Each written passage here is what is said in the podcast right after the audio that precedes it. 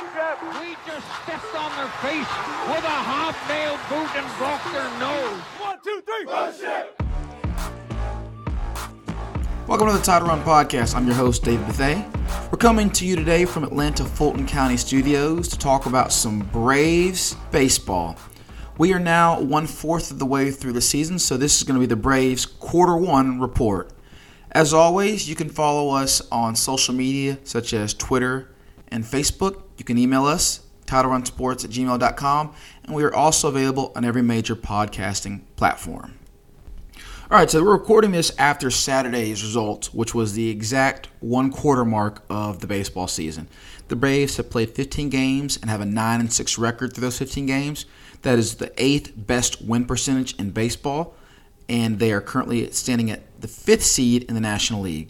And again, remember that this year's playoffs will feature 16 teams, eight from each league, and the Braves currently sit at second in the National League East behind, wait for it, the 7 and 2 Florida Marlins. That's right, the COVID Marlins, who have actually only played 9 games at this point.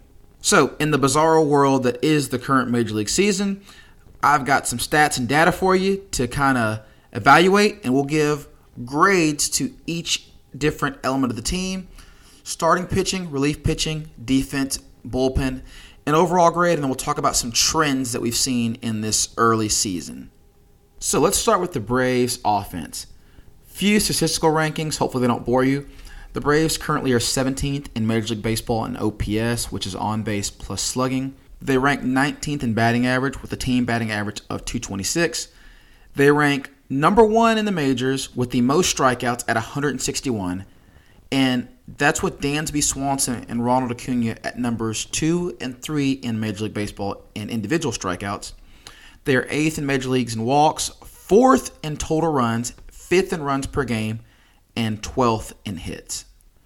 So, the most important thing that out of what I just told you is the fact that despite the Braves not having a high batting average and striking out way too much, they have scored the fourth most runs in baseball. Now, you have to provide some context for that because you have some teams in baseball that have played as few as seven or eight games.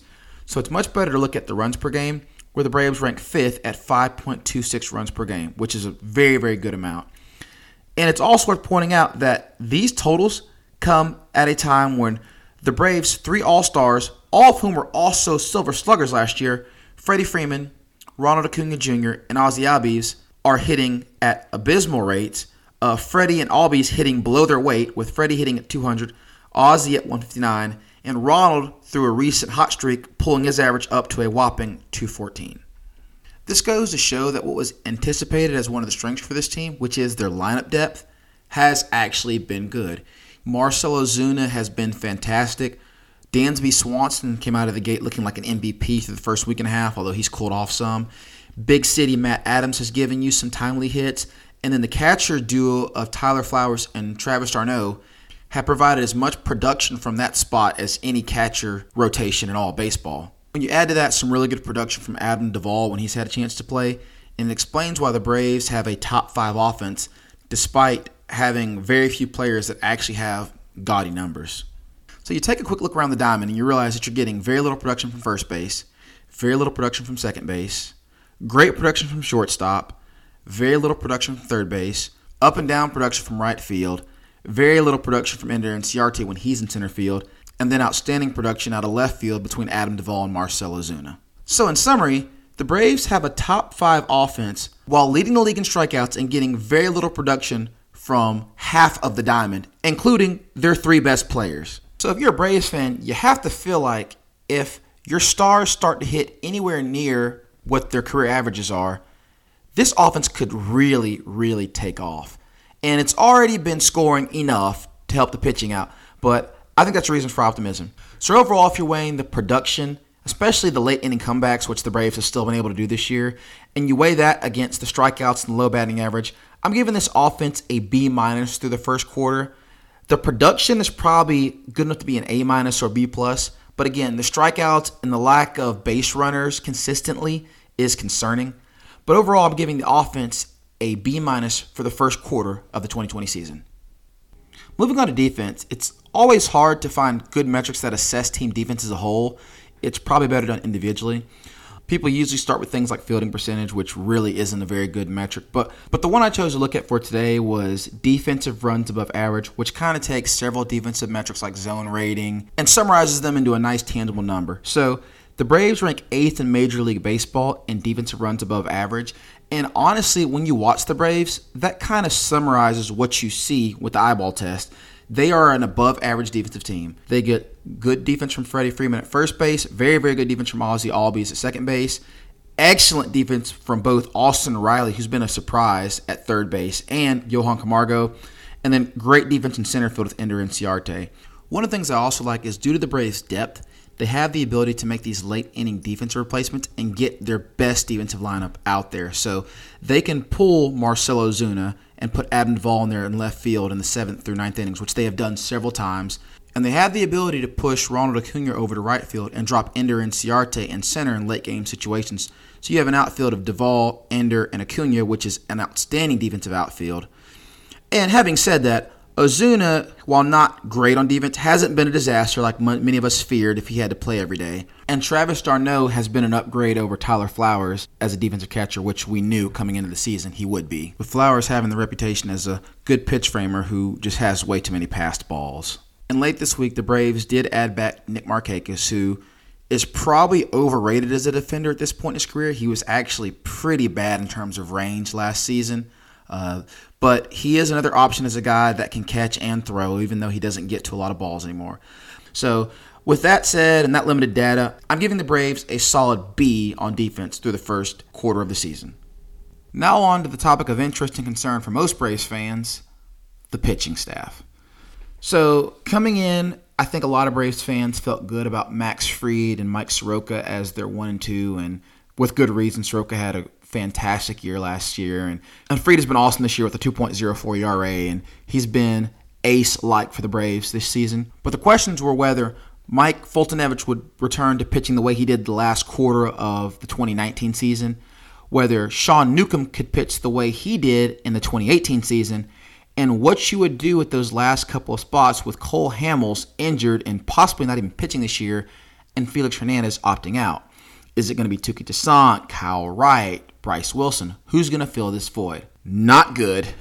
Unable to eat innings, giving up a lot of runs, giving up a ridiculous number of walks, and a bullpen that has been as good as advertised and as good as fans hoped it could be in the preseason after being abysmal for about three quarters of last year. And all of that is without your projected closer, Will Smith, who has yet to take the mound this year.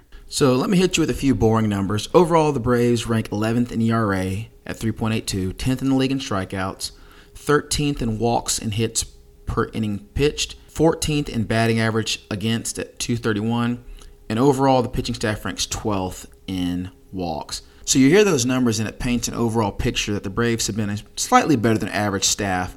When you break up the splits by starting pitching versus relief pitching, it paints a different picture.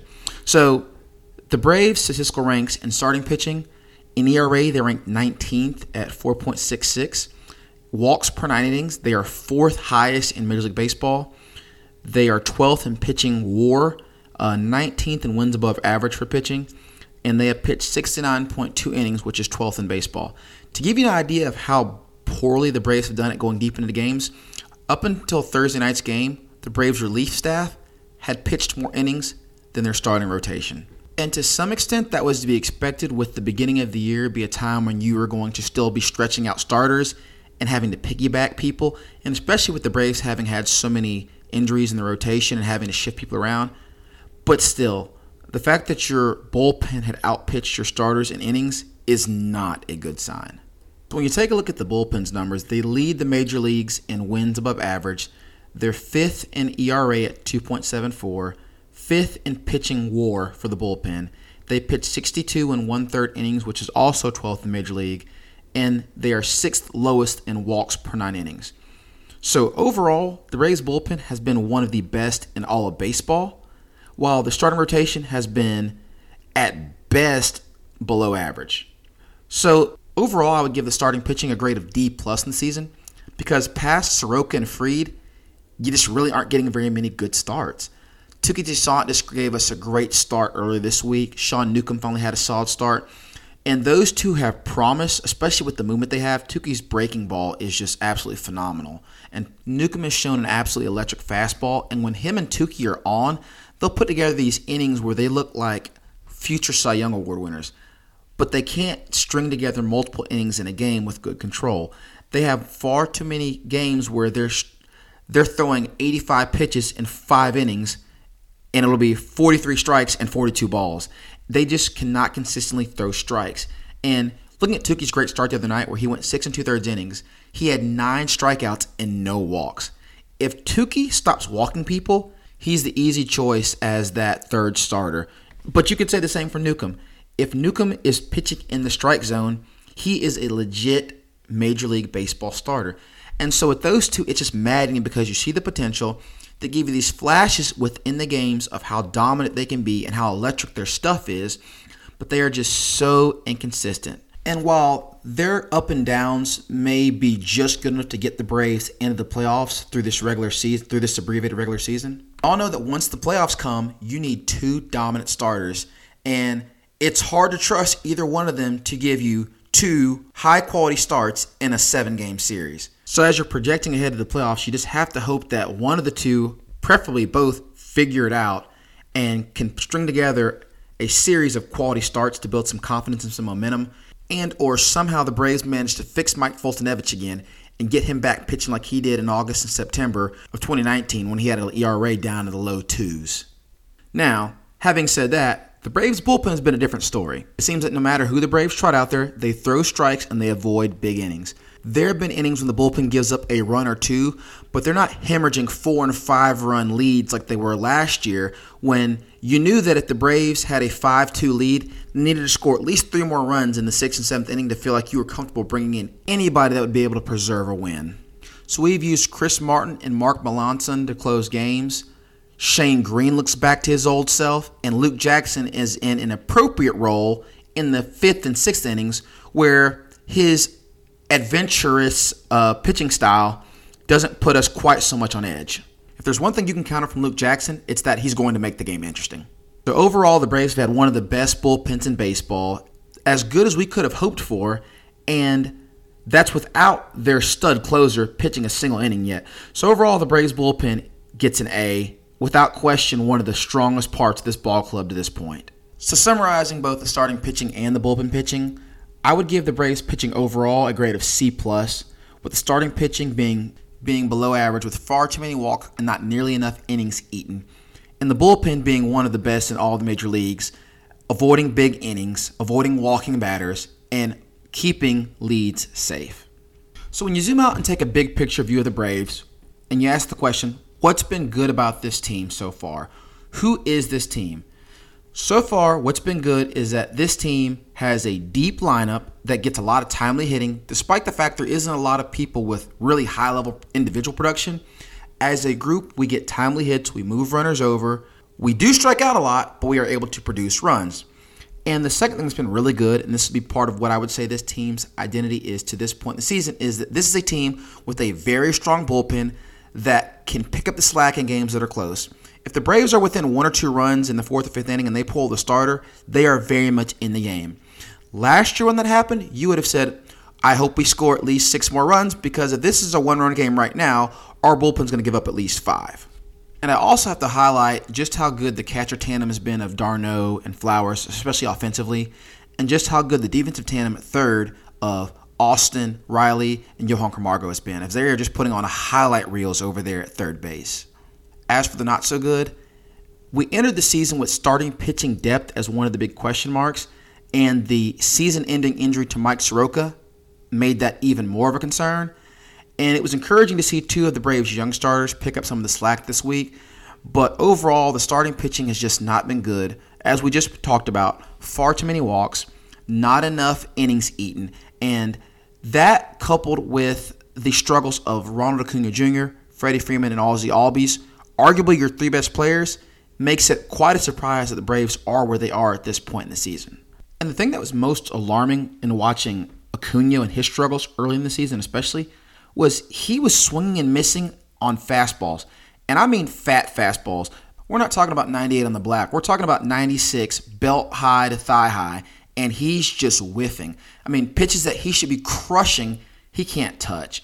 And I, that was probably the most concerning thing was seeing him miss pitches that weren't even good pitches and strike out three and four times a game multiple times in the first week and a half of the season. And again, I have to emphasize how poor of a start some of our Braves hitters are off to. Ender is hitting just 188. Austin Riley is hitting 118. Matt Adams, who's provided some good pop as a DH, is still only batting 212. Johan Camargo is also batting 212. And so it's really hard to make sense of why the Braves' offense has been as good as it is. You look at their OPS and their strikeout rate. This is an offense that should be hovering somewhere around 17th to 19th in Major League Baseball, and instead they're in the top five. And I don't know if this is just one of those statistical anomalies that comes with a short season, but it really makes no sense why the Braves' offense is as good as it is, with the strikeout rates and batting averages being what they are.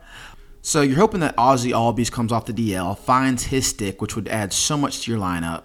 You're hoping that Dansby Swanson doesn't cool off completely, and that Ronald Acuna continues his upward trend. Because with the Braves starting pitching as it currently is, this is going to have to be a team that survives on its offense. So the hope is that this team can mash and score enough runs until the starting pitching catches up, and that if it doesn't, the bullpen doesn't completely flame out by being overworked throughout the regular season. So overall, I would give the Braves an overall grade through the first quarter of B minus. The starting pitching has been disappointing. The hitting has been up and down but productive. The bullpen has been outstanding. The defense has been better than average and there's still a lot of room for improvement and reason for optimism with both the lineup and the rotation. And remember this if you get Cole Hamels back, that is, you hope, a solid starting piece to your rotation. Someone you didn't want to have to be an ace of your staff, but someone that at least has the potential to maybe give you something similar to what Dallas Keuchel gave you, hopefully a little bit better than how he pitched in the playoffs, which is a an innings eating reliable starting pitcher, which is something the Braves desperately need right now. So that's the Braves quarter one report. There's a lot to be optimistic about. The Braves have gotten off to a very, very solid start. I think they are definitely a playoff team, as James and I predicted a few weeks ago. And hopefully, we'll see them continue to grow as the season goes on. That's it for today. Thank you for listening.